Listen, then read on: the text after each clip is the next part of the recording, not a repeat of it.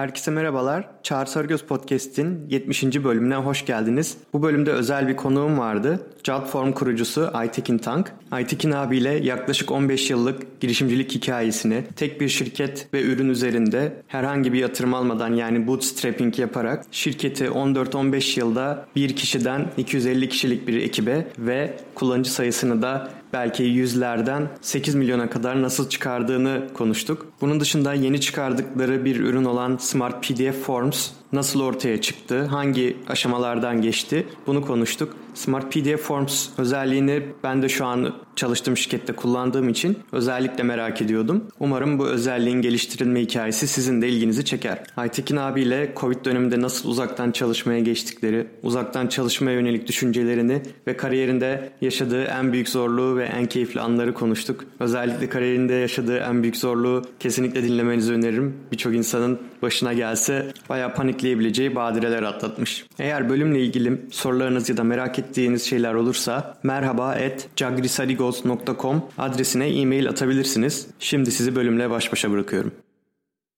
Aytekin abi merhaba, hoş geldin. Hoş bulduk, merhaba Çağrı. Öncelikle teşekkür ederim yoğun gündeminizde davetimi kabul ettiğin için.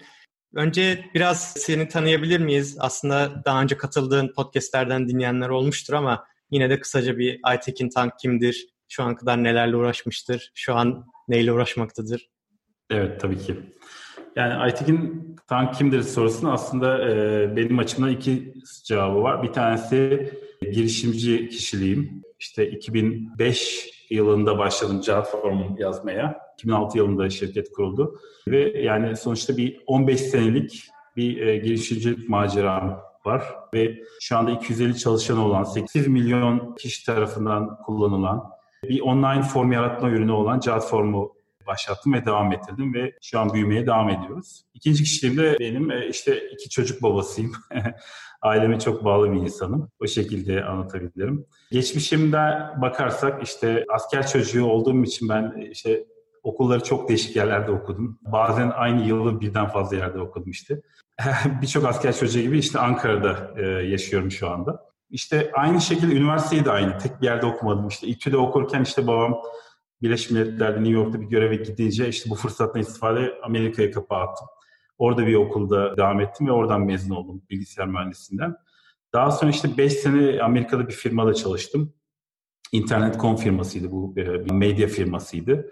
Burada e, güzel tecrübeler kazandım ve Jotform'un fikrinin asıl e, çıkma kaynağı da burası oldu. Çünkü burada çok sayıda editör ve sitemiz vardı ve editörlerimiz bizden formlar devamlı yaratmamızı istiyorlardı. İşte anketler, işte oylamalar, işte başvuru formları falan çok sayıda form yaratıyorduk. Bunları yaratırken ben zaten e, bu konuda bayağı bir araştırmıştım. Yani ben formlar yaratmak istemiyorum, bununla uğraşmak istemiyorum. Daha güzel bir şey acaba ne bulabilirim falan diye bayağı arıyordum. Ama bu arada tabii ben daha öğrencilik yıllarından itibaren de çok fazla bir kendi e, ürünümü yapma konusunda çok büyük bir isteğim vardı. Yani ilk ilk ürünüm ben öğrenciyken işte Amerika'daki Türk Öğrenci Derneği için internet sistemimizi yapıyordum. E, internet sitesinin üstüne bir tane yazılım yazmıştım, üyelik sistemi. Ve bu üyelik sistemini ben e, open source olarak çıkardığım zaman çok sayıda kişi kullanmaya başlamışlar. Ve orada küçük de olsa bir e, gelir elde etmeye başlamıştım. İlk girişim orada. Orada e, yani öğrenciyken bile bir e, bir anlamda işte yazılım nasıl çıkarılır, e, nasıl e, destek sağlanır, e, müşterilerle nasıl konuşulur? Yani ilk başlarda, yani şu an herhalde okuyamam. O ilk başlarda insanlara verdiğim e, destek, e-maillerini falan baksam ama bunlar tecrübe. Yani işte e, o müşterilere kötü bir servis sağladığınız zaman bile oradan aldığınız bir feedbackle yavaş yavaş kendinizi geliştiriyorsunuz. O yüzden bence ne kadar erken başlarsanız o kadar iyi. Beklemeyin yani bir şey olmasın. Her zaman öğrenciyken bile insanlar başlayabilirler. Bu formları yaratırken internet.com'da bu konuda araştırma yaptım. Aynı zamanda bu aralar işte Ajax e, denilen bir tabir var ya işte internet üzerinde işte drag and drop gibi şeyler e, JavaScript kullanarak bu tip teknolojiler de yeni ortaya çıkıyor. Mesela Gmail'in ortaya çıkışı 2004 yıldır. Yani o yüzden 2005 yılı çok böyle bir e, değişimin olduğu bir yıldı. Yeni bir çağın açıldığı bir yıldı özellikle internet açısından. Öyle olduğu için de ben de tam e, orada teknolojide çalışan bir insan olarak aslında bu e, ürün konusundaki marketteki eksiği de gördüm. Aynı zamanda neler yapılabileceğini ve e, bu teknolojiyi kullanan kimsenin olmadığını gördüm. Ve bunu değerlendirdim. 2005 yılında işten ayrıldım ve kendi işte e, Jotform yazılımının üzerinde çalışmaya başladım. Bayağı 2006 Eylül'e kadar kendi başıma yaptım. Hatta 2006'nın başında çıkardım Jotform'u. Daha sonra da yavaş yavaş büyüdük. İşte 2006'nın e, Eylül ayında e, Hacettepe Teknokent'te, hala şu anda e, Hacettepe Teknokent'te konuşuyorum. Teknokent'te işte o kuluçka merkezimizde 2006 e, yılında ilk ofisimi açtım. İlk çalışanımı aldım. 2007'de işte bir çalışan daha aldım. 2008'de bir çalışan daha aldım derken bu sayı e, devam etti bu şekilde artarak ve e, şu anda Ankara'da Hacettepe Teknokent'te 150 çalışanımız, işte İzmir'de 30 çalışanımız var ve geri kalan bu yaklaşık işte 70 kişi falan da daha çok çoğunluğu San Francisco'da bir kısmı da işte dünyanın değişik yerlerinden çalışan remote çalışanlarımız da var. Bu şekilde e, bugünlere geldik. Şu anda işte Jatron popüler bir ürün ve üzerinde çalışmaya devam ediyoruz. Ve hiçbir zaman şu ana kadar bıkmadım. Hala bıkmıyorum. Çünkü o kadar çok yani biz bir şeyler yaptıkça daha çok fikirler ortaya çıkıyor. Daha o fikirleri de değerlendiriyoruz ve zevkle çalışmaya devam ediyoruz. Evet gerçekten yani bir 15-16 yılda organik hem işte kullanıcı sayısı hem de çalışan sayısı olarak böyle çok organik büyüyen bir şirket. Ben de hani eşim Kübra'dan dolayı şirketin hani geçmişine de ilgiliyim. Hani böyle bayağı bir badireler de atlatmışsınız Google. işte bir Amerika'da yaşanan bir olaylar olmuş bir ara Google işte arama sonuçlarında çıkarmamış falan işte o düzelmiş bir sürü şeyler yaşanmış ve hala şu an ayakta ve yatırım almadan hani bunu yaptınız. Bu da gerçekten farklı bir yolda izlenebileceğini gösteriyor ve hani en baştan beri hep problem çözmeye yönelik bir ürün olarak hani ilerledi benim de hani gördüğüm bildiğim kadarıyla. Ben mesela şey kısmını gerçekten ilginç buluyorum Jotform'un. Hani sürekli böyle farklı bir feature gibi ama yani feature aslında başı başına bir ürün neredeyse. Hani gibi böyle üstüne eklene eklene giden bir böyle daha işte verimlilik aracı yani productivity tool olarak hani yavaş yavaş dijital productivity tool alanını böyle yavaş yavaş kapsamaya doğru böyle genişleyen bir yapısı var gibi hissediyorum. Ee, mesela en son bu Smart PDF Forms ürününü duyurdunuz. Ben de şu an hani çalıştığım şirkette kullanıyorum. Bayağı işimizi kolaylaştırdı. Otomatik olarak bir PDF formunu doldurup imzalatıyoruz. Sadece ilgili form alanlarını göstererek o yani form kapkarışık bayağı karışık bir form. Her yerini göstermiyoruz. Sadece ilgili yerlerini gösterip sonra da imza sanınca da ilgili yere hem kendisine hem ilgili yere otomatik e-mail gönderiyoruz. Gerçekten bu bizim işimizi kolaylaştırdı. Ve zaten aslında önceden de bir PDF editör vardı. Onun üstüne bu eklendi. Hani onun hikayesini biraz anlatabilir misiniz? Ben şeyden de biliyorum, Kübra'dan da biliyorum. Bayağı orada bir yanlış değilsem Adobe ile de bir süre gelen bir süreç oldu. Beni bayağı şey yapmıştı yani böyle vay be işte Adobe ile birlikte hani böyle bir partnership olabiliyor falan gibi düşünmüştüm. Smart PDF Forms ürününün aslında fikrinin ve çıkışının aslında hikayesi çok ilginç. Çok da değişik yani. Bizim normalde kullanmadığımız bir yöntem.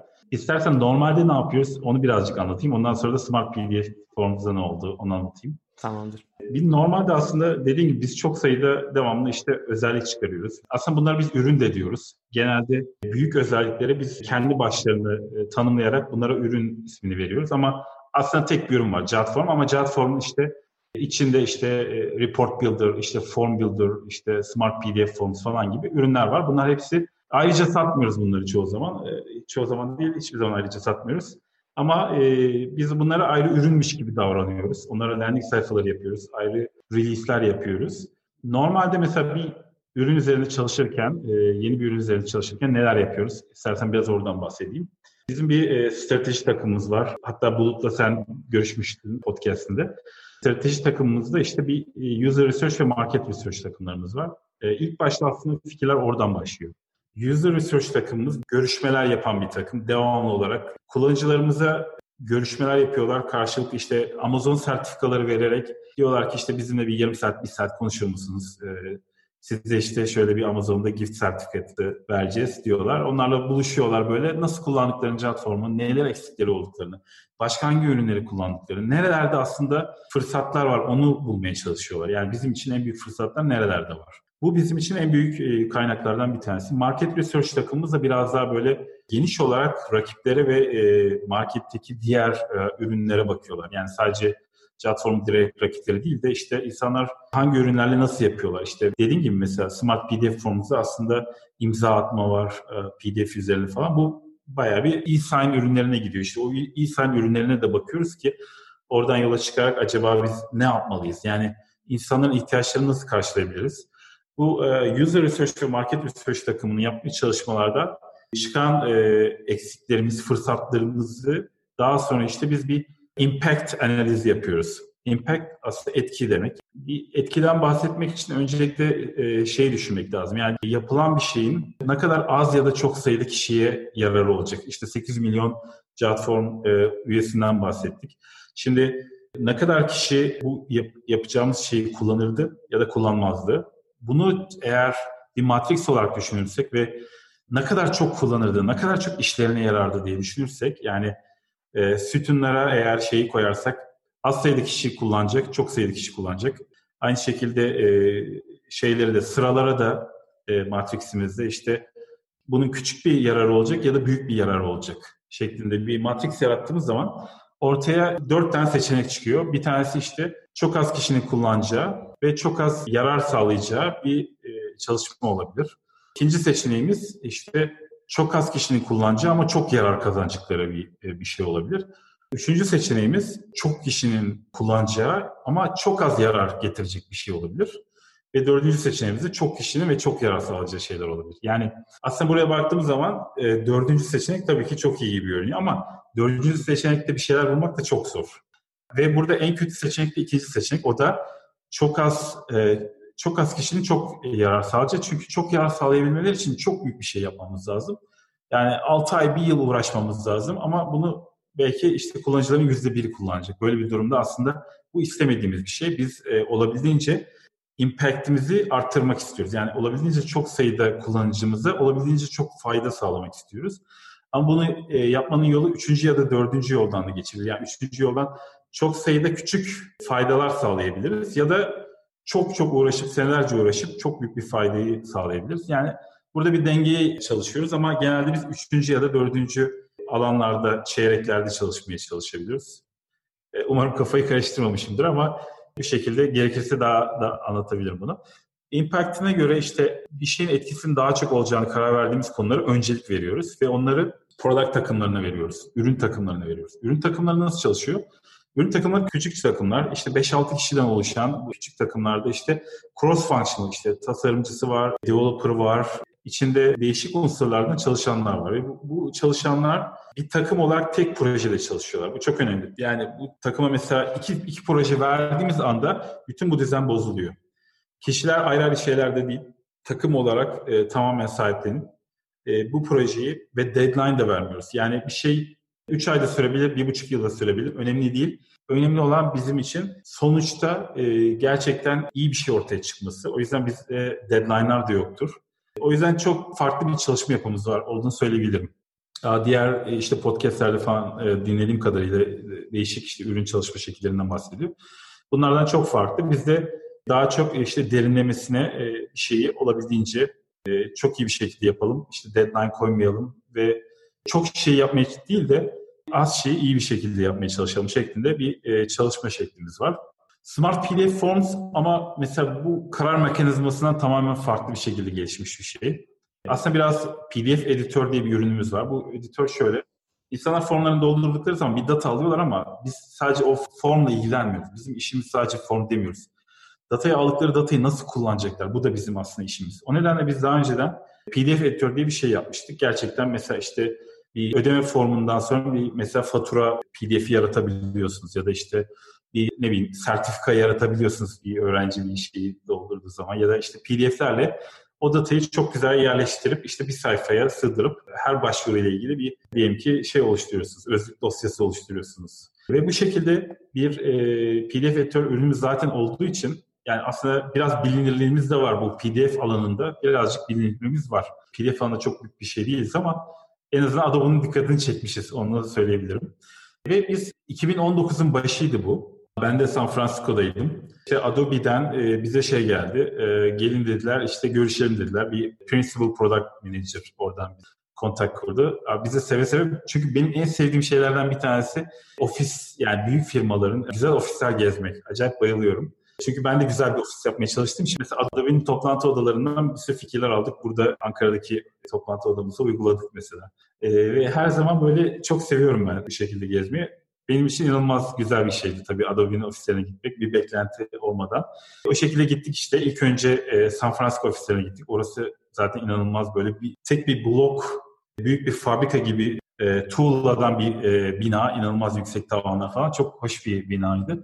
Orada işte toplantılar yaptık. Daha sonra işte San Jose ofislerine falan da gittik. Burada bize Adobe e, bir problemden bahsetti. O da gerçekten PDF'ler doldurulurken PDF'lerin doldurması çok problemli. PDF formlarının doldurulması. Mesela browserlarda çalışmıyorlar, işte Windows'ta daha problemli, işte mobilde inanılmaz büyük bir problem var ve artık yani bizde bile mesela chat formunda bile formların yarısını açıyor, mobilde dolduruluyor.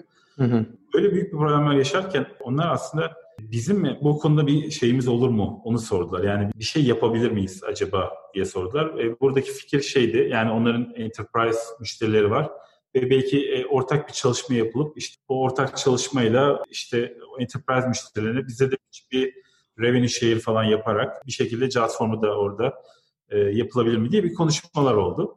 E, ondan sonra bize dedik ki biz challenge'ı severiz. E, oturalım biraz uğraşalım dedik. İşte 2019'un başında işte bir 3 ay 6 ay orada uğraştık. E, işte Smart PDF Forms dediğimiz. O zamanlar PDF Converter diyorduk. Çünkü PDF formunu alıp bunu online forma çeviriyorduk daha çok o zamanlar. Ürün konusunda çalışmalarımız oldu. Ondan sonra oralardan öğrenebileceğimiz her şey bizim için yararlıdır şeklinde devam ettik. Ama bu arada şunu fark ettik. Biz e, zaten çalışırken de her zaman şunu yaparız. Hiçbir zaman mesela bir sene, iki sene bir şey üzerine çalışıp bir anda release etmeyiz bunu. E, çok hızlı bir şekilde hemen MVP'sini çıkarıp bunu kullanıcıların küçük bir kısmına e, çıkarırız biz bunu. Burada da PDF konvertörü gerçekten e, Jotform'un formunun import edilen kısmına entegre ettik. Ve e, insanlar e, PDF normalde işte başka formları Jotform'a kopyalayabiliyorlar. Orada PDF seçeneği de ekledik. Ve e, bizi şaşırtan bir şekilde birdenbire çok sayıda böyle PDF'ler oradan yüklenmeye başladı. O PDF'lerde aslında o formların hala kullanmaya devam edilmesi var, olayı var. Yani PDF'lerin kullanımı çünkü printable o şekilde saklanabiliyor, o şekilde forward edilebiliyor e-mail'le. Öyle olduğu için insanlar PDF'lerden tamamen kopup tamamen online formlara geçmek istemiyorlar. O PDF formlarının içinde datayı korumak istiyorlar. Ya da işte senin yaptığın gibi imzayı alıp imzalanmış PDF olarak saklanmalarını istiyorlar. Böyle olduğu için de işte e, Smart PDF ve e, bugün bizim için e, bir başarılı bir ürün olarak şu anda Jotform'un e, önemli bir engine'lerinden biri o haline almış durumda Smart PDF Forms. Adobe tarafında bir şey çıkmadı ama hala tamamen de bitmedi. Belki de bir şey çıkar yani belki de devamı gelir bunun. Orada onlardan feedbackler almaya devam ediyoruz ama sonuç olarak biz kendi yolumuzda da gidiyoruz. Yani oradan bir şey çıksa da çıkmasa da biz sonuçta Smart PDF Forms diye çok yararlı bir ürün geliştirmiş olduk. Evet zaten orada talep olduğunu da gördüğünüz için hani o etki yaratabildiğinizde gördüğünüz için Adobe ile olan partnership işbirliği olmasa bile aslında yolunuza devam ettiniz. Gerçekten ben hatırlıyorum Kübra bahsediyordu ya işte Adobe ile bizim konuşuyor işte Aytekin Bey falan diye böyle bayağı heyecanlı anlatıyordu. İşte ürün ekipleri böyle koştura koştura yetiştirmeye çalışıyor falan diye. Öyle heyecanlı bir dönem olmuştu ben de hatırlıyorum. Şimdi şeyden konuşmuşken o hani önceliklendirme konusunda ve hani hangi özelliğin ürünün geliştirilmesi konusunda ben e, şeye biraz kafam takıldı. Şimdi mesela o üçüncü ya da dördüncü çeyrekten seçiyorsunuz. Peki bir de işin şey kısmı hani bu ne kadar bir işte geliştirme eforu gerekir, işte ne kadar atıyorum 6 ay mı, bir yıl mı? Buna mesela hesaba ne kadar katıyorsunuz? Çünkü hakikaten bazısı belki hani 3 ayda biter, bazısı ama bir yılda biter. Yakın etki yaratıyor olsa bile hani diğerin aslında kısa sürede bitecek olanı hani tercih etmek gerekir gibi. Hani orada nasıl bir önceliklendirme oluyor? Bence güzel bir soru bu. Aslında orada gerçekten bu yapacağımız şey çok sayıda Jarform kullanıcısının işine yarayacak ve çok sayıda kullanıcıya ve çok yararı olacak. Yani dördüncü değilsin zaten. Gerekirse yıllarca uğraşalım bunda. Ama yıllarca uğraşırken de böyle yıllarca kapalı kapılar arkasında uğraşıp da ondan sonra bir anda bir, bir şey release etmeyelim ama en azından böyle küçük bir versiyonu release edelim. Yani o kullanılırken onun üzerinde değişik devam edelim şeklinde bir yaklaşımımız var ve bunun örneği de var. 3 senedir üzerinde çalıştığımız bir proje var. Hatta o takım Ankara'daydı. Şu anda İzmir'de. İzmir'e taşındılar. Ama hala oradan devam ediyorlar ve işin güzel yanı gelecek ay çıkacak bahsettiğim şey. Acaba bilmiyorum bahsetmeli miyim? Bahsedebiliriz. Bence çok büyük bir şey değil yani gizli bir şey değil. Bir tane gerçekten biz bir spreadsheet yaptık. Bunu neden yaptık? İşte bu user research'lerde falan. İnsanların deli gibi Google Spreadsheet, Google Sheets integrasyonumuzu kullandığını fark ettik. En önemli rakiplerimizden biri de zaten Google Forms ürünü. Öyle olduğu için e, mesela birçok kişi yani Google Forms ürününü belki Google Sheets'e daha iyi entegre olduğu için kullanıyor olabilir. O zaman dedik biz mesela özellikle bu formdan gelen data için biz Google Sheets'ten daha iyi bir spreadsheet yapabilir miyiz acaba diye yola çıktık 3 sene önce. 3 sene sürdü ee, bir takımın yani neyse ki takımlarımız çok ki e, bir takımın bir şey üzerinde çalışması bütün development'ı bloklamıyor. Şu anda e, 7 tane product daha fazla da tam olarak sayıyı ben de şey yapamıyorum ama 8-9 tane product takımımız var. Hala üzerinde çalışıyoruz ve hala yeni bir şeyler yapıyorlar ve yani release edilecek gelecekler ve ondan sonra da bir şeyler eklenecek. 3 yıl önce başladık ama biz e, yavaş yavaş e, bunun içine kullanıcılar da kattık. Yani bütün kullanıcılar kullanmasa bile şu anda kullanıcıların %5'i bu yeni release edeceğimiz ürünü kullanıyorlar. Çünkü şöyle bir şey var mümkün değil. Yani böyle 3 sene çalışıp da bir ürünü çıkarıp onun başarılı olması diye bir şey yok yani. E, bu waterfall dediğimiz metot. Mutlaka kullanıcılardan gelen feedback. O yüzden mesela Special projesinde de her projede olduğu gibi bir MVP. Hemen bir 3 ay, maksimum 3 ay içinde bir MVP çıkaralım. Bunu küçük de olsa bir kullanıcı kitlesine sunalım ve bunlar kullanırken, bunlardan devamlı feedback gelirken e, bunun üzerine koyalım. Yani mesela bazen şu olabiliyor yani mesela bir özellik üzerine çalışıyorsun. Şu anda mesela şey özelliği üzerine çalışıyor. Yani Google Sheets'te olan işte birden fazla kişi kullanınca işte birbirlerini görüyorlar, işte değiştirebiliyorlar selleri falan. O özellik üzerine çalışıyorlar mesela. Onun üzerine çalışırken tabii ki o özelliği kapalı tutabilirsin ama e, biter bitmez işte o kullanıcı az sayıda bile olsa kullanıcılara sunduğun zaman hemen oradan feedback geliyor. Çalışır şeyin üzerine bir şeyler build ediyorsun ki çünkü en büyük şeylerden bir tanesi, problemlerden bir tanesi o merge etme, o e, değişik şeyleri birleştirdiğin anda çıkan problemler ya da gerçek kullanıcıların kullanmaya başladığı zaman kullan, yaşadıkları problemler ya da istekleri. İşte bunların bize yön vermesi lazım. Bazı projeler bu şekilde çıkıyor. E, bazı projeler işte daha kısa zaman sürebiliyor. İşte e, işte bu PDF, Smart PDF Forms dediğimiz şey bir buçuk yıl sürdü. Ama biz zaten daha yani bir ayda, bir iki ay sonra bile o, onun ilk versiyonunu işte kullanıcılara açmaya başlamıştık. Ve e, bu şekilde deadline koymuyoruz. Yani bu aslında bizim kesinlikle en büyük farklarımızdan bir tanesi e, diğer işte ürün yapan şeylerle. Çünkü bizim burada amacımız mesela şimdi özel iş yapan bir firma olsak bir, bir şeyleri yapalım gönderelim. Amacımız bir an önce işte o requirement'ları tamamlayıp göndermek. Ama bizim burada amacımız en iyisine ulaşmak olduğu için ne kadar zaman harcadığımız çok önemli değil. Ama burada şey önemli, uğraştığımız şeyler gerçekten insanların işine yarayacaklar mı? Yani işte bunu da bu user research'ın yaptığı işte iki şey var. Bir tanesi anlattığım gibi işte interview yapıyorlar. İşte onlarla 45 dakika falan konuşup onlardan fikirlerini alıyorlar. Bir de user testing yapıyoruz. O da işte ürünü karşı tarafa veriyoruz ve oradan e, kullanan kişiden feedback alıyoruz. Şey yani kullanan kişi kullanırken e, konuşarak kullanıyor. İşte bu user testing şeyini kullanıyoruz, ürününü kullanıyoruz bunda. Ve e, orada nerede takılıyor, ne gibi problemler yaşıyor, neyi arıyor bulamıyor. Bu, bu tip şeyleri sorguluyoruz ve orada devamlı olarak bir user testing ve user research devam ediyor. Yani proje devam ederken de devam ediyor ki biz e, kopmayalım. Yani kullanıcının isteklerini devam ettirdiğimiz sürece e, bunun sonu yok yani bunun deadline yok. Hani Jotform'un da bir deadline'ı nasıl yoksa Jotform içindeki ürünlerin de bir deadline yok. E, biz devamlı olarak bu şekilde geliştirerek devam ediyoruz. Evet yani sizin ürün geliştirme yaklaşımınız gerçekten oldukça farklı. Ben de hani tarz çalışan firma çok bilmiyorum açıkçası. Mesela hani e, genelde en popüler işte metodolojiler işte agile metodolojiler işte Scrum gibi metodolojiler kullanıyor. Onlar da böyle sürekli e, sık release yapıp işte ürünleri mümkün mertebe hızlı çıkarmak var.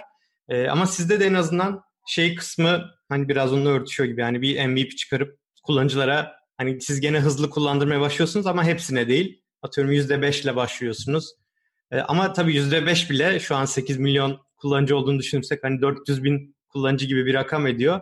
Yani o da gayet hani böyle data toplamak için gayet yeter, yeterliden bile fazla bir rakam. Hani o açıdan ya ürüne bir sonraki eklemeyi, iyileştirmeyi nasıl yaparız, hangi özelliği ekleyelim konusunda hani yeterli fikir edinilebiliyordur diye düşünüyorum ama 3 yıl gerçekten Şunu da söylemem lazım. Ee, yani 3 yıl boyunca böyle sessizce bir köşede çalışmıyor o, o insanlar.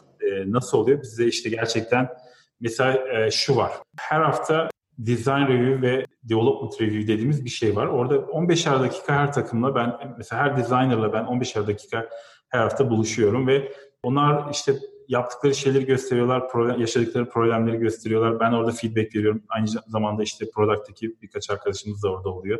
Burada devam bir conversation var yani böyle ve en önemlisi de işte e, her cuma günü bizim işte demo günümüz var. Demo gününde platformdaki bütün takımlar çıkıp orada bir 5 dakika o hafta ne yaptıklarını gösteriyor. Ve her hafta mesela bütün takım görüyor o spreadsheet'le uğraşan e, takımın her hafta nasıl bir progres gösterdiğini görüyor. O işte o yani uzun projelerde o şey var ya bir yorgunluk ya da işte yani bir bıkkınlık olabilir, yorgunluk olabilir ama orada devam progresi göstermek, devam bir şeyleri hem onların göstermesi hem bizim görmemiz onu engelliyor. Bir şekilde o bizde de o agile'daki cycle olayı var. Yani haftalık olarak gelişmeleri görmek e, bizim için önemli bir şey. Bu olmasa mesela bu çok zor işlemesi gerçekten. Çünkü o takım bir yerlerde takılacak, bloklanacak, bir yerlere saplanacaklar. İşte bu haftalık e, review'ler, haftalık konuşmalar bizi tekrardan yola sokuyor bazen. E, yanlış bir yere gidiyorsak işte düzeltiyoruz. Onlar güveni de sağlıyor. Onlar da şey görüyorlar. Aa evet biz doğru yolda gidiyoruz. Çünkü aynen yönetimden de bize bir feedback geliyor. Doğru yolda gittiğimizi konfirme ediyorlar o olduğu için e, uzun vadeli çalışabiliyoruz. Evet gerçekten o demo day'ler oldukça faydalı oluyordur. Ben de ilk hani Kübra'dan duydum daha yani gerçekten e, çok güzel demiştim. Çünkü hep yani bir şey verimlilik artışı da sağlıyordur. Çünkü hani işte hadi demoya yetiştirelim bunu şeklinde bir motivasyon artışı da sağlıyordur ekipte. Hatta sizin ofiste böyle sırf o demo day'leri topluca yapabilmek için kocaman bir toplantı odanız vardı. Yani böyle şey gibi, amfi gibi. Aynen, aynen yani gerçekten buna ne kadar önem verdiğinizi de gösteriyor. Aytekin abi e, ürünle ilgili de konuştuk, ürün geliştirme ile ilgili. Bir de en son şeyi sorayım e, ürünle ilgili. Konu konuyu açtı. Sanırım sizde şu an ürün yöneticisi pozisyonu yok henüz değil mi? Yani bir ara düşünüyordunuz şu an yok diye biliyorum. Şu an ne durumda yani ürün yöneticisi diye bir pozisyonunuz var mı şu an? Aslında bizim şöyle bazı takımlarda var. Yani mesela işte mobil takımımızda bir ürün yöneticisimiz var ya da işte payment takımımızda böyle bir şey var. O, o, o tip takımlarda biraz daha böyle gerçekten birazcık operasyonel işler de gelebiliyor işte bug'lar falan böyle ve o takım devamlı olarak o konuyla ilgilendiği için öyle e, takımlarda var bu olay var. Ama genelde bizde e, o bu bahsettiğim ürün takımlarında ürün yöneticisi yerine aslında takım tamamıyla ürün yöneticiliğini üstleniyor. Bir de bu takım tamamen mesela işte sonsuza kadar bir şeyle uğraşmıyor. Bu takımlar biraz böyle SWAT takımları gibiler. Yani işte gidiyorlar 6 ay bir kısımda uğraşıyorlar. Sonra tamamen onu bırakıp başka tarafa geçebiliyorlar. Öyle olduğu için de bir e, ürün yöneticisi yok ama onların tasarımcıları e, birçok takımda mesela user researcher ve tasarımcı var. Yani bu iki kişi e, o kadar çok hem şeyle user experience o kadar çok uğraşıyorlar ki aslında biraz o nedenle de ürün yöneticisine ihtiyaç kalmıyor oralarda. Çünkü zaten hem tasarımcı hem de işte bu user researcher, ürün yöneticisi gibi kararlar veriyorlar. Böyle olduğu için işte yani VPO product'ımız var. Bazı yerlerde ürün yöneticisi var ama çoğu takımda buna ihtiyaç duymuyoruz. Bu biraz şeyden de oluyor. E, Jotform'un güzel yanı işte bu kadar kişi herkes tek bir üründe çalışıyor. O da Jotform. Yani herke, yani biz mesela yeni çalışan e, katıldığı zaman mesela işte gidiyorlar bootcamp var ilk bir aylarında. O bir, bir aylarında mesela direkt gidip müşterilere destek sağlıyorlar. Direkt formlar yaratıyorlar, template'lar yaratıyorlar falan. Yani herkes aslında ürünün her yerini çok iyi tanıyor. Herkes her şeyi farklı. Demo günlerinden dolayı da aslında herkes her tarafı tanıyor. Böyle bir ürün milliyetçiliği gibi bir şey var. Herkes e, her şeyi bildiği için bizde içeride her şey açıktı bu arada. Yani çalışanlar e, bütün sayıları bilirler. E, revenue'sinden tut, kullanıcı rakamlarından tut. Her türlü sayımız bizim işte dashboardlarımızda bütün çalışanlarımızda açıktı. Bu şekilde e, olduğu için zaten herkes her şeyi bildiği için çok fazla böyle bir e, ürün sayısı da çok fazla olmadığı için ürün dediğimiz şeyler de biraz e, aslında ürün, alt ürünleri e, olan şeyler olduğu için böyle bir e, spesifik işte bu ürünün yöneticisi bu şeklinde bir şeyimiz yok. Anladım. Yani o zaman e, aslında hani hep aynı ürün işte diyelim ki mobil hani aynı ürünün ama bambaşka bir tarafı işte payments'ta sürekli operasyonel işler gerektiriyordur tahminimce o işte payment gateway'lerle e, yaşanan problemleri çözmek için yeni integra- entegrasyonlar yapmak için. Ama diyelim ki o SWOT şeklinde çalışanlarda tasarımcıyla user researcher zaten kullanıcıyı, user'ı temsil eden tarafta olup hani product manager rolünü biraz üstleniyor. Bir de tek bir proje olduğu için önlerinde herhalde o kadar da işte sen şunu yap, sen şunu yap işte hani işleri takip edeyim gibi bir şeye çok da fazla ihtiyaç kalmıyor sanırım. Zaten işte demolarda, e, design review'larda hani böyle iterasyonlar şeklinde ilerleniyor diye e, anlıyorum. Evet, evet. Ama şunu söyleyebilirim yani e, dinleyenlerimiz arasında ürün yöneticileri varsa başvursunlar bize. Çünkü gerçekten ihtiyacımız e, olduğu alanlar var. Yani şu anda bile şey yapıyoruz yani o konuda ilanımız olabilir açık mı bilmiyorum ama her zaman ihtiyacımız oluyor ürün yöneticilerine. Yani hem hem var hem yok diye bir cevap verilebilir. anladım, anladım süper. İhtiyaca göre aslında koymuşsunuz. Yani illaki olmak zorunda değil gerçekten. Güzel bir yapı olmuş. Şimdi ben şeye birçok girişimciye sorduğum bir soruyu e, sormak istiyorum. Mart ayından beri pandemi dönemini yaşıyoruz. İşte bir 6-7 ay oldu. E, siz de Jotform olarak e, uzaktan çalışmaya geçtiniz. Halen de bu şekilde devam ediyor. Ben hani bu geçiş süreci nasıl oldu? Hani düzeni tekrar nasıl kurdunuz? Evet. Biz bu konuda çalışmaya daha e, Türkiye'de ilk vakit çıkmadan önce başlamıştık aslında. Yani İtalya'da falan durum belliydi zaten işte Mart ayında falan. Ondan sonra işte biz e, baktık ki durum oraya gidiyor. Biz uzaktan çalışmaya geçmek zorunda kalacağız. Yani bu bariz daha ilk vaka bile çıkmadı ya da belki de çıktı duyurulmadı. O ana itibaren biz e, aslında başladık şeyi araştırmaya başladık. Gerçekten işte acaba biz e, uzaktan biz yani şeyi çok seviyoruz. E, ofisten çalışmayı çok seven bir e, firmayız. Güzel çok güzel ofisler yapıyoruz kendimize. Büyük özen gösteriyoruz. Yani e, bu arada dinleyiciler arasında gezmek isteyenler olursa falan her zaman ofislerimiz açıktır. Her isteyeni gezdiriyoruz. Güzel şeyler yapıyoruz. Yani kendi ofisini yapan insanlar belki merak ediyor olabilir. E, o nedenle aslında yani çalışma şeklimiz de mesela her o 5-6 kişilik product takımları diyelim ama her yerde yani sadece product takımları değil her alanda çalışanlar da öyle küçük küçük takımlardan oluşuyoruz. Bu küçük takımlar için e, kendi odaları var. Bu odalarında oturuyorlar. Kapıları kapanıyor ve çalışırken işte herhangi birisi mesela konuştuğu zaman diğerleriyle konuşabiliyor. Çünkü küçük bir ofiste beraber oturuyorsunuz. Aynı projede tek tek projede çalışıyorsunuz. Kimse kimseyi rahatsız etmemiş oluyor ve herkes birbirine mesela birisi konuşmaya başladığı zaman diğerleri de onu e, dinleyebiliyor. Bu çalışma şeklini, bu takım çalışması şeklini nasıl acaba işte remote uzaktan çalışmaya nasıl uydurabiliriz? Aslında en büyük kafamızdaki soru oydu. Biz önceden başladık bu çalışmaya. Acaba her şeyin karşılığını bulmaya çalıştık. Yani aslında bu, bu her şey için geçerli. Yani bir transformation olacaksa, bir yer, bir, bir şeyden başka bir şey dönüşeceksen aslında işleyen yapıları olabildiğince koruyup e, onun işte karşılıklarını bulmak e, çok mantıklı yani sıfırdan bir şey yapmak yerine daha mantıklı bir şey. Mesela işte yani o ofis ortamını nasıl yaratabiliriz? Ondan sonra işte o o ofiste birbiriyle konuşmayı nasıl yaratabiliriz? İşte e, aynı zamanda ofiste olmayı nasıl yaratabiliriz? Yani birçok şeyi e, işte demo gününü nasıl e, yapabiliriz falan. Yani birçok şeyi konuştuk e, ve en sonunda bir şey oluşturduk gerçekten. Bir sistem oluşturduk. Bu Discord, Discord ürünü bilirsiniz. Ben mesela bilmiyordum daha önce. Yani bunu araştıran arkadaşlar e, Discord dedi. Yani ben mesela ben anlattım böyle olmalı dedim. Evet buradaki Discord'da mesela oda yaparsak tam bunu yapabiliriz falan dediler. Çünkü Discord'da insanlar daha çok oyun için kullanılan bir şeymiş. Ben de çok oyun oynamak için bilmiyorum. Ve oyun oynarken insanlar birbiriyle konuşuyorlar ya. Bizim de istediğimiz bu. İnsanlar çalışırken birbiriyle konuşabilmeliler. Ve mesela o yapıyı uyguladık. Mesela şu anda Discord'da her takımın, nasıl ofiste her takımın bir odası varsa, Discord'da her takımın bir odası var ve çalışanlar gerçekten günlerinin e, belli takım saatleri dediğimiz saatler var. Bu e, minimum 5 saat olmak zorunda. Günde e, çalıştıkları geri kalan şeyi flex olarak ayarlayabiliyorlar. İşte aile çocuk durumuna falan göre istedikleri zaman çalışıyorlar. Ama o 5 saat boyunca gerçekten bu, biz bu e, takımların ofiste olmalarını ve orada online olmalarını ve takım içinde olmasını istiyoruz. Şey oluyor mesela işte mute, edi, mute edilerek, mute değil de pardon, e, mikrofonları kapalı bir şekilde orada duruyorlar. Ama birisi mesela bir şey konuşmaya başladığı zaman insanlar e, mikrofonlarını açıp böyle birdenbire böyle bir konuşmaya falan başlıyor. Çok güzel. Mesela e, aynı şey benim için de geçerli. Ben mesela işte normalde e, kendi odamda oturuyorum. Şimdi Discord'da da bu var. Yani Discord'da da kendi odamda oturuyorum. Ama birisi geliyor işte odaya girdiği anda mesela Aytekin Bey diyor. Ee, ondan sonra işte konuşmaya başlıyor. Ben de açıyorum mikrofonu, konuşmaya başlıyoruz falan. Bir şey konuşuyor, çıkıyor. Yani gerçek hayatta ofisime geldi, konuştuk, gitti. Yani bunun karşılığını yaptık mesela Discord'da. Süper.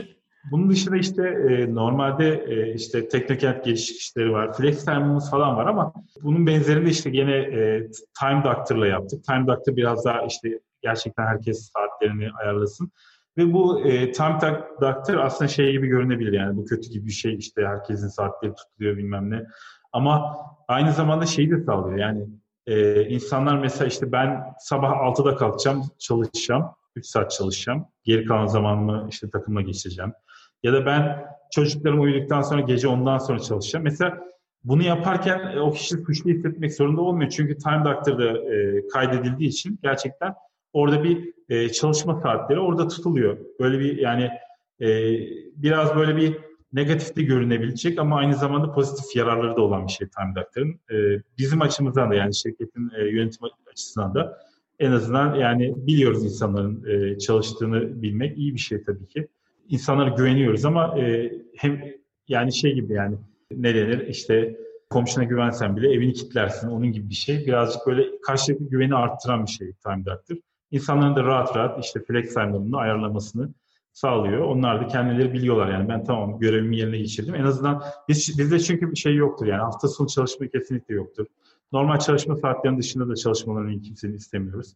Öyle olduğu için de yani onlar da mesela kendi açılarından da ben e, zamanımı 8 saatimi doldurmuşum. Tamam ben giderim. E, kendi işlerimle uğraşırım. İşte fazla çalışmak zorunda ya da kendi çok çalışırmış gibi göstermek zorunda hissetmek durumunda kalmıyorlar. E, böyle bir yarar oluyor. Demo günlerinde uzaktan e, başarılı yapmaya başladık. İşte onun dışında mesela şey çok oldu, problem oldu. Yani o ofiste böyle sosyal bir e, görüşme var ya yani birbirini görme o mesela uzun süre görüşmeyince çok böyle bir zorluk olmaya başladı. Çünkü insanlar izole olmaya başladılar. O nedenle bizim happy hour yani normalde de işte Jason'da olan olabilecek bir şey. Çok eskiden yapıyorduk sonra biraz yapmayı bırakmıştık ama biraz işte demo günlerinin belki sonu falan ona benziyor olabilir ama happy hour yapmaya başladık. Happy hour'da işte e, geliyor çalışanlar, işte herkes geliyor ve orada e, herkes buluştuktan sonra Zoom'un breakout rooms diye bir özelliği var. Bu özellik şöyle diyor, diyor ki işte şu an mesela 100 kişi varsa bunu beşer kişilik işte 20 tane gruba ayır. Random olarak tamamen rastgele.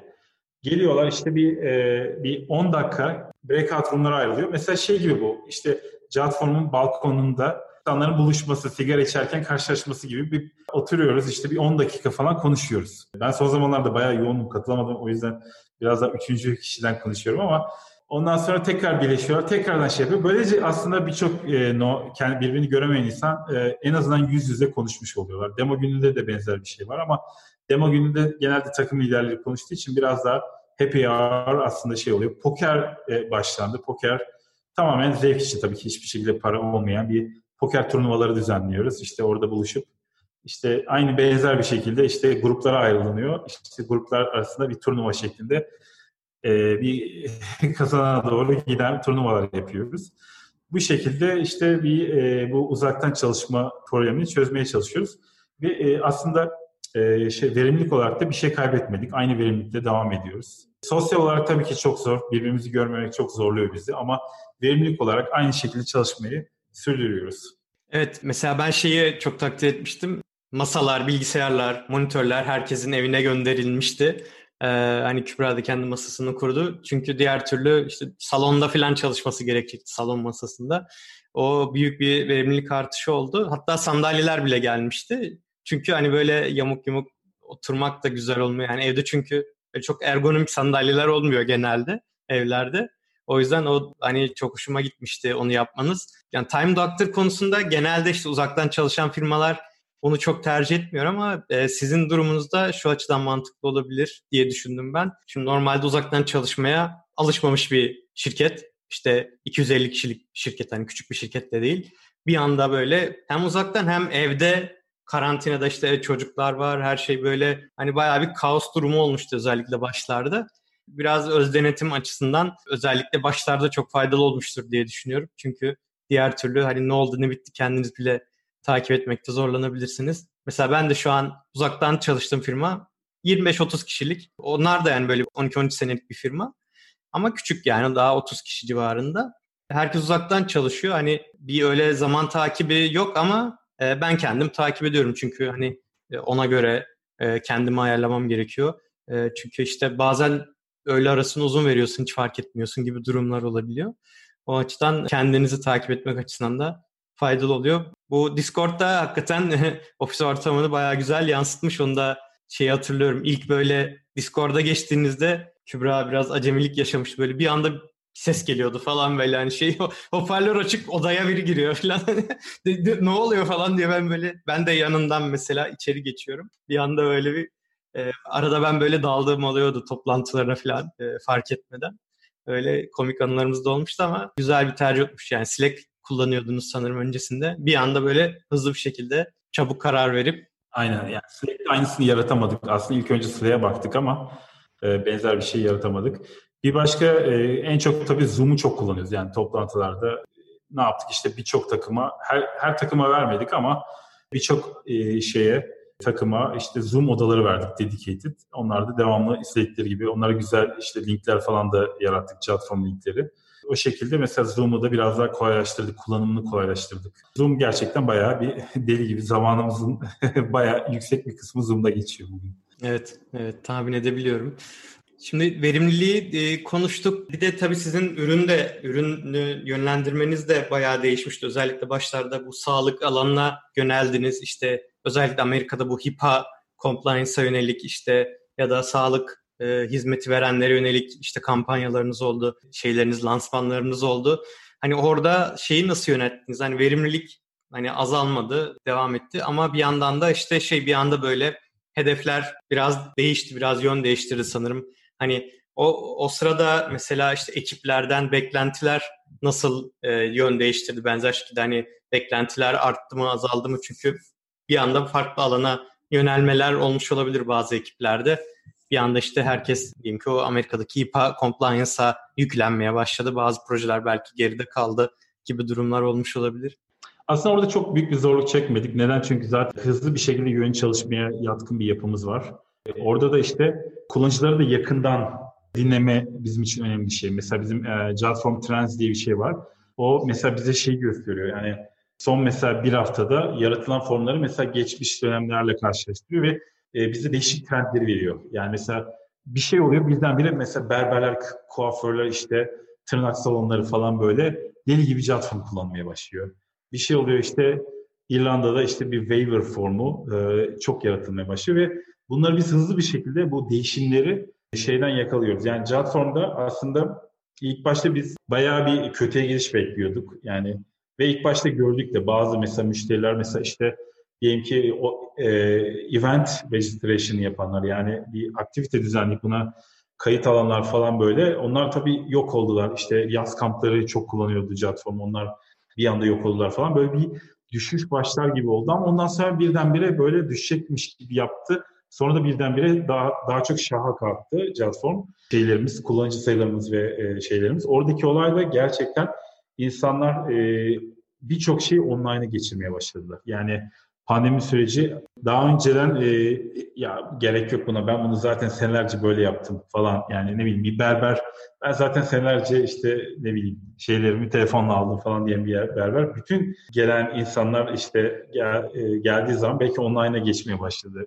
örnek olarak. Böyle olduğu için de çok değişik o istekler ortaya çıkmıyor. Mesela işte randevu alma özelliği mesela formlarda randevu alma özelliği ya da işte dediğim gibi işte sağlık sektörü için yeni yaptığımız şeyler falan böyle HIPAA dediğimiz olay e, biraz e, Amerika'daki sağlık yasası e, biraz daha böyle e, privacy açısından ve orada e, şey de bu arada COVID-19 ile e, ilgili çalışanlara biz bu arada platformu ücretsiz veriyoruz ve çok sayıda binlerce de bu şekilde kullanan sağlık e, sektöründe müşterim kullanıcımız var. Para almadan biz onlara e, servis sağlıyoruz bir anlamda çünkü sağlık e, sonuçta doktorlarımız ya da işte sağlık kuruluşları burada en büyük cefayı veren insanlar ve bizim burada bir onlara bir katkımız oluyorsa biz çok mutlu oluyoruz o açıdan. Burada gerçekten birdenbire böyle bir kullanım şekilleri değişince biz bunları fark edince hızlı bir şekilde yön değiştirmemiz gerekti. Ve bu şekilde zaten biz e, biraz ecel çalışan olduğumuz için çok büyük bir zorluk yaşamadık. Yani bayağı bir yön değiştirdik yani. Normal giden projelerden bazılarını durdurup onun yerine işte dedik ki şu anda buna ihtiyacımız var. Bu yöne yönelelim diye. Daha çok enerjimizi bu yeni ortaya çıkan ihtiyaçlara çalışmaya başladık. Bunun en güzel örneklerinden bir tanesi işte işte o randevu formu dediğimiz olay. Çünkü e, birçok şey platform kullanıcısı işte artık ya online olarak servis sağlıyorlar ya da işte mesela psikologlar falan böyle online servis sağlıyorlar ve bunların birçok formları falan var ve randevu alma gibi şeyleri var, dertleri var. Aynı şekilde işte değişik fiziksel olsa bile gene de işte randevu alma gibi şeyler de ortaya çıktı. Yani yön değiştirmemiz gerekti ama e, bu konuda zaten biz zaten waterfall şeklinde çalışmayan, e, agile bir şekilde çalışan bir firma olarak bunun aslında biraz ekmeğini yedik burada. Bizim için hızlı bir yön değiştirmesi yapmamız mümkün oldu. Anladım süper. Berberlerin de kullanması enteresanmış yani online normalde hep telefonla falan olur ama tabii gündem Türkiye'de şey olmuştu. Bir ara açıldı berberler bir ara kapandı. Durumları da çok böyle gitti geldi. Muhtemelen Avrupa'da da öyle olmuştur. Herhalde online'a geçiş onlar için de daha kolay oldu. E, yani daha biraz daha zorunluluk haline geldi. Türkiye'de böyle bir şey var mı bilmiyorum. Online olarak alıyorlar mı bilmiyorum da Amerika'da böyle büyük bir e, şey oldu yani. Berber salonu benzeri şekilde çalışan şeyler tamamen randevu üzerine e, ve şey yani tam o saatte insanlar gidip işte böylece fazla kişi olmasın diye şeyde böyle bir sisteme geçtiler. Umarım Türkiye'de de böyle bir sisteme geçilmişti. Ben tabii bir tane e, saç kesme makinesi aldım. Onu kullanıyorum. Eşim kesiyor. Biz de aynı şekilde. ben de hala e, şeyden 6 aydır berbere gitmedim. Tabii üzücü bir durum ama yani e, eski almaktansa bir şekilde kendi kendimizi halletmemiz daha iyi oluyor. Aynen aynen. Şimdi ben şeyi en başından beri merak ediyorum şu aralar hani daha da çok genel olarak aslında endüstride yani özellikle dijital şirketlerde bu uzaktan çalışmaya geçiş nasıl evrilecek? Pandemi sonrasında onu merak ediyorum. Şimdi mesela platform da büyümeye devam ediyor bir yandan. Mart'tan bu yana uzaktan çalışıyor. Mesela Mart'tan sonra işe başlamış birisi belki ofisi hiç görmedi bile. Ama bir yandan platform işte 15 senedir hani böyle ofis kültürüne bağlı bir şirket ve hani böyle güzel ofisler yapan bir şirket. Hani orada pandemi sonrası için uzaktan çalışmaya yönelik bir şeyiniz oluştu mu? Yani bir düşünceniz oluştu mu? Böyle hani bir belki bir hibrit çözüm gibi bir şey ya da yani yani aklınızda farklı bir yol belirleme gibi bir düşünce oluştu mu? Biz aslında ofisten çalışmayı seven bir takımız. Ee, ben çok seviyorum. Yüz yüze çalışmanın getirdiği çok fazla yararlar var. O bandwidth yani o yüz yüze beraber bir fikir ortaya çıkıyor ne bileyim işte balkonda konuşurken aklınıza bir fikir geliyor bir başka birisi daha katılıyor işte falan yani onu e, remote'un aynısını yaratmak çok zor bence. Ama tabii bu pandemi süreci ne kadar sürecek? Belki de 3-5 sene sürecek yani. Umarım böyle bir şey olmaz ama evet. e, ne olacağını bilmiyoruz. Yani zorunluluktan şey var. Ama geçtiğini düşünürsek biz tabii ki ofiste çalışmaya devam edeceğiz. Ama bizim her zaman zaten e, remote çalışanlarımız oldu ve olmaya devam edecek. Yani bizim bu takım yapımıza benim orada aslında çok e, temel bir e, bakış açım var. O da şu. Yani bir takım ya tamamen remote olmalı ya da tamamen ofiste olmalı. Bunu mix etmek doğru değil. Eğer e, bir takımın ofiste olması mümkün değilse bu takım e, o zaman tamamen remote olmalı şeklinde düşünüyorum. O nedenle işte inşallah şey yapacağız. Yani ofisten devam edeceğiz ama e, remote çalış pozisyonlarımız her zaman olmaya da devam edecek. Evet doğru yani takımda bir kısmı remote yani sürekli remote hiç ofise gelmiyorsa bir kısmı hep ofisteyse iletişimi düzgün kurmak çok zor oluyor gerçekten. E, o yüzden o şekilde bir hani takımları ayırmak mantıklı geldi bana da. Şimdi bayağı bir konuştuk. Yani çok teşekkür ederim. Bayağı bir detaya e, da girdik. Benim de bilmediğim e, güzel detaylar da öğrendim. E, umarım dinleyenlere de faydası olur. Hani ben daha çok da e, zamanını iste, almak istemiyorum abi. O yüzden tüm konuklarıma sorduğum sorulara e, geçmek istiyorum. Bunlardan ilki kariyerinde en çok zorlandığın ve en çok keyif aldığın yerler nelerdi? Um, güzel bir soru. Ee, bayağı zor bir soru. Yani en zorlandığımız an aslında bizim e, bir Secret Service maceramız var. Platform nasıl Secret Service macerası olabilir diyebilirsin. Sen Google dedin şeyin başında. Aslında Google'da öyle bir şeyimiz olmadı. Büyük ihtimalle o, ondan bahs o, o aklında kalmıştı ama ya, evet, yanlış, yanlış hatırlıyor da olabilirim doğru. Evet. Şimdi bizim e, tabii form işinin en büyük problemlerinden bir tanesi. Hatta Adobe ile ben görüşürken, onlarla direkt e, Adobe'nin yönetimiyle de e, görüşürken orada direkt Adobe'nin kendi form builder ürünü vardı ve o form builder ürünü kapatmışlardı. Kapattıkları zaman da biz onlardan çok sayıda kullanıcı çalmıştık zamanında. Orada direkt e, o karar vermiş kişilerle de görüştüm ve onlara direkt sordum yani. Neden kapattınız siz? Adobe o kadar başarılı bir güzel bir ürününüz vardı. Nasıl oldu da yani belki de bazı konularda bizden daha iyi bir ürünleri vardı. Adobe'nin Form Central diye bir ürünü vardı. Oradaki cevap şeydi gerçekten riskler çok yüksek. İşte phishing oluyor, işte spam oluyor, işte privacy, data e, gibi şeyler, riskler var. O yüzden riskleri çok olduğu için ve çok büyük bir e, bizim boyutumuzda büyük bir büyüme almadığımız için e, buna devam etmedik diye, diye cevap verdiler. Burada da işte gerçekten işte phishing formları e, bizim için önemli bir problem. Mesela bazen insanlar işte ne bileyim işte Facebook login formu yapıyorlar. İnsanlar da oraya Facebook şifresi giriyorlar. Banka şeyleri yapmaya çalışıyor. Yani bunu önlemek için de bayağı bir çalışıyoruz ve e, bu konuda machine learning dahil yani birçok şey kullanıyoruz, yöntem kullanıyoruz ama tabii 2012'de bu şu anki kadar gelişmiş değildik ve bu Fisher'ları çok kadar iyi etkili bir şekilde önleyemiyorduk. Büyük ihtimalle tam olarak e, bize hiçbir zaman söylenmedi bu arada. E, Secret Service'in aslında iki görevi var. Bir görevi işte gerçekten bizim filmlerde izlediğimiz o başkanı korumak. İkinci görevi de finansal sektörü korumak ve bankaları korumak. Şimdi büyük ihtimalle birisi banka e, diye tahmin ediyorum ben çünkü neden Secret Service girsin? Bir banka ile ilgili bir e, büyük ihtimal phishing formu yarattı orada. E, Secret Service gidip işte GoDaddy'ye gidiyor işte bizim birçok domaini kapattırıyormuş anladığım kadarıyla. Domainimizi suspend ettirdi. GoDaddy bize işte mesela o gün gerçekten böyle bayağı yorulmuştuk. Bir hackweek gibi bir şey yapmıştık. Ondan sonra hackathon yapmıştık falan. Tam böyle gidecektik. Akşamüstü GoDaddy'den e-mail geldi. İşte e, domaininizi işte suspend ediyoruz falan diye böyle. Ondan sonra ben hemen tekrar kontağa geçtim. Sonra işte o Secret Service Agent'inin işte numarasını aldım, onu aradım falan. E, kadın ilk başlarda hiç telefonu çıkmadı. Sonradan böyle yarım yamalak cevaplar verdi falan böyle. Yani e, baştan sağmaya falan şey yaptı. Ciddi bir şekilde bir cevap vermedi. Orada işte o tabii kariyerimin en zorlandığım herhalde zamanıdır e, gerçekten. Ve öyle e, o şekilde 2-3 gün Jotform engellendi. Domainimiz düşünün yani mesela işte ne bileyim Türkiye'de ne siteleri vardır işte ne bileyim sözcüğünün mesela domainin engellenmesi gibi. Gerçi Türkiye'de çok oluyor böyle şeyler de. Yani e, bir sitenin tamamen engellenmesi gibi bir durum düşün. Gerçekten Jotform engellendi. Bu ortaya çıkınca o akşam biz zaten hemen böyle bir o yorgunluğumuzu unuttuk. Çalışmaya başladık. Ne yapabiliriz falan. İlk başta işte Jotform.net e, domainimiz vardı. Ona kanalize edelim insanları. E, hemen bir e-mail atalım, insanları uyara, uyaralım bunun olacağını, domainin problem yaşayacağını, formlarının linklerini eğer web sitelerinde kullanıyorlarsa linklerini değiştirmelerini, işte Jotform.net'e geçmelerini falan söyleyelim diye. Hemen bir e-mail hazırladım. Ondan sonra işte bir blog post hazırladım. Bunu koydum. Öyle deli gibi çalıştık falan. Böyle çok moralimiz bozuk. Böyle artık ben geceliğin uyuyamayacağımı düşünüyordum falan. Neyse eve gittim, uyudum. İlginç bir şekilde herhalde çok yorulmuşum. Ee, sabah kalktım böyle bir yorgunlukla böyle kafamı dağıtayım dedim. Hala çünkü böyle sanki hiç uyumamış gibiyim. Şey en çok zaten gittiğim site Hacker News'ti o, o zaman da hala şu an çok giderim. Hacker News'i açayım dedim. Bir baktım tepede Jotform haber olmuş.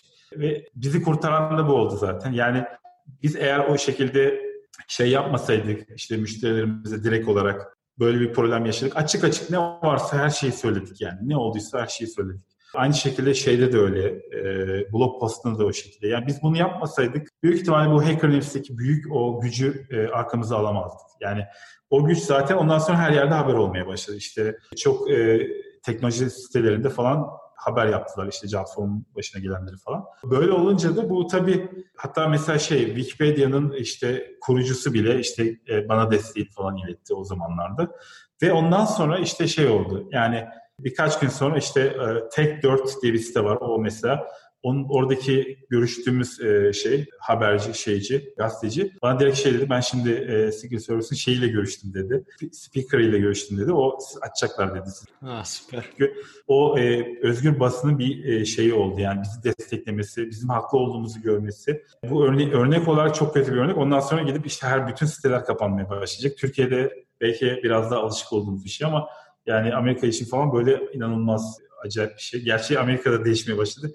Orada da TikTok'u kapatıyorlar bugünlerde. Ve şey e, böyle bir e, tek sayesinde e, basının desteğiyle falan bir açtılar yani iki gün sonra falan. Platformu geri açtılar falan ama bu benim için aslında hem çok zorlu bir zamandı ama aynı zamanda biraz daha böyle ciddiyetini anlamak için biz hep böyle startup'ız bilmem ne falan ama mesela bir avukatımız olmalı. E, yani Amerika'da bir presence'ımız olmalı. Çünkü ben Türkiye'ye taşındıktan sonra Amerika'da e, pek bir şeyimiz kalmamıştı. Bir adresimiz falan vardı ama Amerika'da çalışan falan yoktu.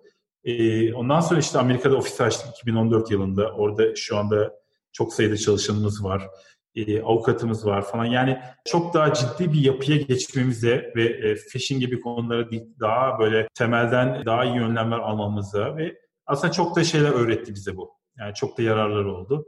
Bu işe yaşa, herhalde hayatım en zor zamanlarıydı. evet yani Secret Service gerçekten denk gelmesi bir şekilde bile insanı bayağı tedirgin edebilir yani.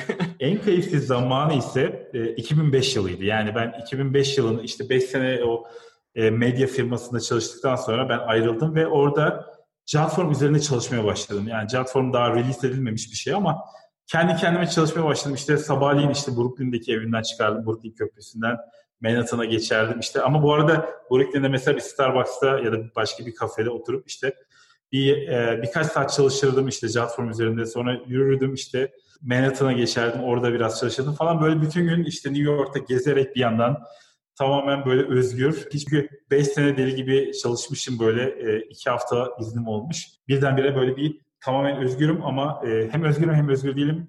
Beni bağlayan şeyler var ama istediğim zaman da çalışıyorum böyle. E, o 2005-2006 arasında tek başıma çalıştığım zaman inanılmaz keyifliydi. Ama tabii şeyi de gördüm yani bu iş böyle olmaz. Yani gerçekten e, ciddi bir şey olduğu zaman ki 2006'da çıktığı zaman büyük bir ilgi de gördü platform. Büyük bir şey dönüşecekse bu artık tamam ben ofis açmalıyım, işte çalışan almalıyım falan böyle bir yavaş yavaş bu bir gerçek bir şey dönüşmeli. Ama ben kişisel olarak çok e, acayip zevk aldım o 2005-2006 tek başına çalışma. Bir startup'ın heyecanı, başarılı olup olmayacağını bilmiyorsunuz. Kimsenin kullanıp kullanmayacağını bilmiyorsunuz ama böyle büyük hayalleriniz var. O yüzden aslında mesela insanlar böyle şeyler, bazen mesela işte startuplarla e, mentorship yaptığım kişiler olabiliyor ve e, bunlara e, ya anın zevkini çıkarmayı unutmayın diyorum. Çünkü her her aşamanın ayrı bir zevki var. Yani şey gibi düşünüyorlar işte büyük olursak böyle başarılı olursak hiç problem kalmayacak her şey çok güzel olacak böyle değil aslında büyüdüğün zaman da başka problemler karşına çıkıyor. Onun da ayrı zevkleri var ayrı problemleri çözüyorsun ama küçükken de farklı şeyleri çözüyorsun. Yani her yaşın yani işte 5 kişilik firmayken inanılmaz zevkli bir arkadaşlık ortamı var mesela. Yani o o inanılmaz keyifli bir ortam vardı mesela o zamanlarda. Yani karşılaştıramıyorum aslında doğrusunu söylemek gerekirse. Yani işte tek başınayken de 5 kişiyken de 100 kişiyken de şu an 250 kişiyken de çok farklı bir firmaydı. Çok farklı bir üründü. Her şey çok farklıydı ama her biri de kendi güzel yanları vardı. Şu anda e, çok zorlanıyorum. E, yeni şeyler, şu an mesela bir global expansion üzerinde çalışıyoruz. Biraz Platform Enterprise'ın e, gelişimi var. Değişik ülkelerde işte satış temsilcileri alıyoruz ve büyüyoruz. Bunda çok farklı e, şeyleri var. Problemleri, zevkleri var. O yüzden bence tadını çıkarmayı bilin. Yani şeydi ya, yarın için yaşamayın. O anın tadını da mutlaka çıkarın.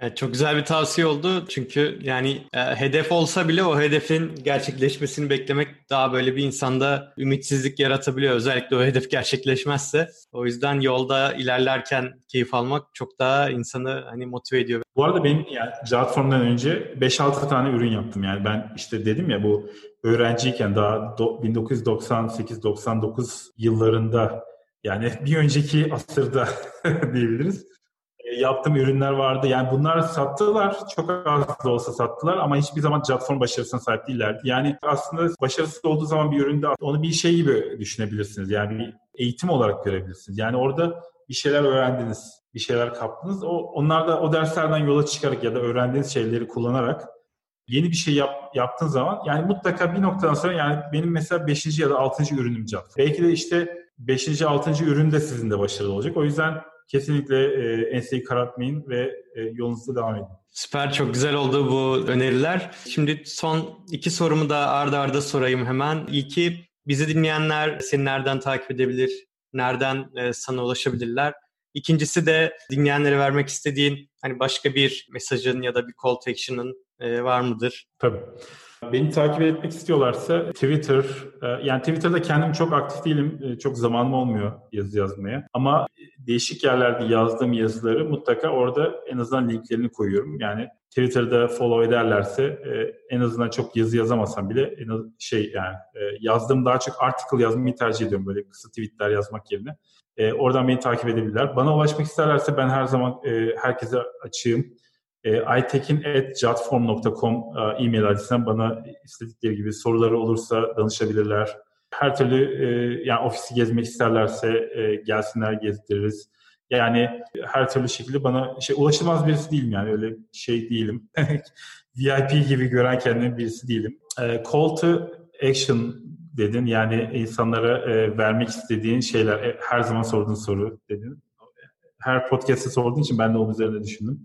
Ee, burada bence cevap sayılar. Yani e, dediğim gibi hangi aşamada olursanız olun da ilk başında da olsanız e, belli bir başarıya ulaşmış bir firmada olsanız ne yaparsanız yapın sayılar e, çok önemli. Yani sayıları takip etmek ve sayılar aslında size şeyi veriyor. Yani sayıları takip etmediğiniz zaman aslında bir şeyin başarısını göremiyorsunuz ya da başarısızlığını göremiyorsunuz ya da aynı yerde durduğunu da göremiyorsunuz. Bir şekilde o sayıları e, belirleyip onları takip etmek lazım. Aslında çok basit gibi görünüyor bu ama bu emek vermek gerektiren bir şey. O yüzden benim tavsiyem burada bu konuda çok fazla e, blog postu ya da kitap okumalarını e, gerçekten bu sayılarla ilgili bir neler yapıldığını takip etmelerini öneririm. Özellikle growth konusunda yazı yazanlarda bu konularda bayağı bir bilgiler olabiliyor sayılar konusunda. Mesela biz Jotform'da yani çok temel sayıları zaten takip etmek lazım. İşte kaç kişi platforma geldi? Bunun kaçı mesela Google'dan geldi, kaçı başka yerlerden geldi? Bu gelen kişilerin kaçı hesap yarattı? Ve mesela bugün şey platform 10 bin civarında günlük hesap yaratılıyor. Ve bu yaratılanların e, kaçı mesela 30 gün içinde e, aktif kullanıcı oldular. Biz aktif kullanıcıyı mesela şey olarak tanımlıyoruz.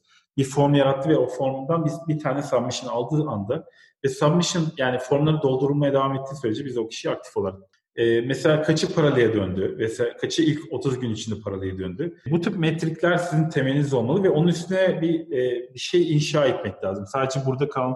Yani bunlara bakmanın bir anlamı yok çünkü e, bunlar, bunlar aslında bizim temel taşlarımız. Bunlar bizim işte para birimimiz diyebiliriz. Ya da e, birimimiz yani mesela işte ne dersin 30 metre dersin, 30 metrekare dersin ya da işte 30 lira dersin. Burada da mesela işte 30P30 diyoruz. 30P30 ne demek? 30 tane bu yarattığımız sayfa 30 tane paralı kullanıcı şey 30P30 değil kafa karıştırmıyor. Mesela 10P30 dediğimiz zaman 10 10 kişi bu kanaldan gelip işte 30 gün içinde paralı kullanıcıya dön, anlamına geliyor. Yani e, kendi metrik para birimleriniz, e, kendi unitleriniz oluşmalı ki artık bu bunun üzerine bir gerçekten dashboardlar yapabilirsiniz, takip edebilirsiniz. Bunun üzerine AB testleri yapabilirsiniz kohort analizleri yapabilirsiniz. Bunun üzerine bir şeyler yapabilirsiniz. Eğer sayıları takip etmiyorsanız bunu yapmanız mümkün değil. Ve ben e, bu mentorship verdiğim arkadaşlarda hep onu tekrar tekrar senelerce bazılarına aynı şeyi tekrarlıyorum. E, kafalarına sokmaya çalışıyorum. Zor geliyor ve ya da bizim sayılarımız küçük diyor. Fark etmiyor. Sayılar küçük olsa bile geçerli bu. Çünkü o sayıların yani onu 11 yapmak ortalama mesela 12 yapmak, 15-20 yapmak falan yani bile mesela günlük sign-up'ınız belki 10'dur fark etmez. Yani o onu takip etmek ve e, en önemlisi de sayıların arkasında yatan nedenler zaten. Nedenleri de bulmak zor ama e, çoğu zaman bulmak mümkün. AB testlerle de o nedenlerden yola çıkarak işte değişik çözümler uygulayarak e, daha da geliştirme yapmak mümkün. O yüzden call to action olarak ça benim çağrım burada sayılara, sayılara odaklanın, sayılar üzerine bir şeyler build edin. Çünkü sayılar size doğru ya da yanlış yolda gittiğinizi gösterecek. Benim tavsiyelerim bu kadar. Umarım yararlı olmuştur. Çok teşekkürler Aytkin abi. Bence Türkiye'de biraz da bir eksik yanımız olabilir hakikaten. Yani biz biraz daha böyle hani duygusal şey yapıyoruz. Yani böyle hani bir kullanıcıdan kötü bir yorum gelirse sanki ürünümüz beş para etmezmiş gibi hissediyoruz ya da tam tersi güzel bir yorum gelirse dünyanın en iyi ürünü gibi hissediyoruz ama aslında sayılara bakmak işte gidişat nereye doğru işte e, bunu daha iyi nasıl yaparız e, bunları sürekli düşünmek aslında çok daha önemli ya da hani bulunduğun yerden memnun olup daha iyileştirmeye çalışmamak da hani büyük bir hata. Çünkü sürekli rekabet, inanılmaz bir rekabet var yani piyasada hangi alanda iş yapıyorsanız yapın. O yüzden sürekli e, sayıları iyi takip etmek ve hani doğru metrikleri belirleyip onları hani sürekli iyileştirmeye çalışmak çok önemli bence de. Çok güzel bir tavsiye oldu ve yerinde hani bizim özellikle hani benim gördüğüm hani Türk kültüründe o kadar biz sayılara çok şey değer vermiyoruz genelde. Bunu hani öne çıkarmak lazım hakikaten. Çok teşekkür ederim. Çok teşekkürler tekrardan Aytekin abi. Bayağı bir konuştuk. Yani daha aslında aklıma bir sürü soru geldi. Hani çok da uzatmak istemedim. Tekrardan çok teşekkür ederim. Belki bir gün bir bölüm daha yaparız. Özellikle bu Sheet ürünü çıkınca belki tekrardan seni ya da ekibin başındaki arkadaşı belki alabilirim. Hani çok sevinirim öyle bir şey olursa. Çok memnun oldum Çağrı. Çok... Her zaman platformdan konuk almak çok hoşuma gidiyor zaten. Eşim de orada olduğu için, Kübra da orada olduğu için. Yine görüşürüz umarım. Çok teşekkür ederim. Görüşmek üzere. Kendine iyi bak.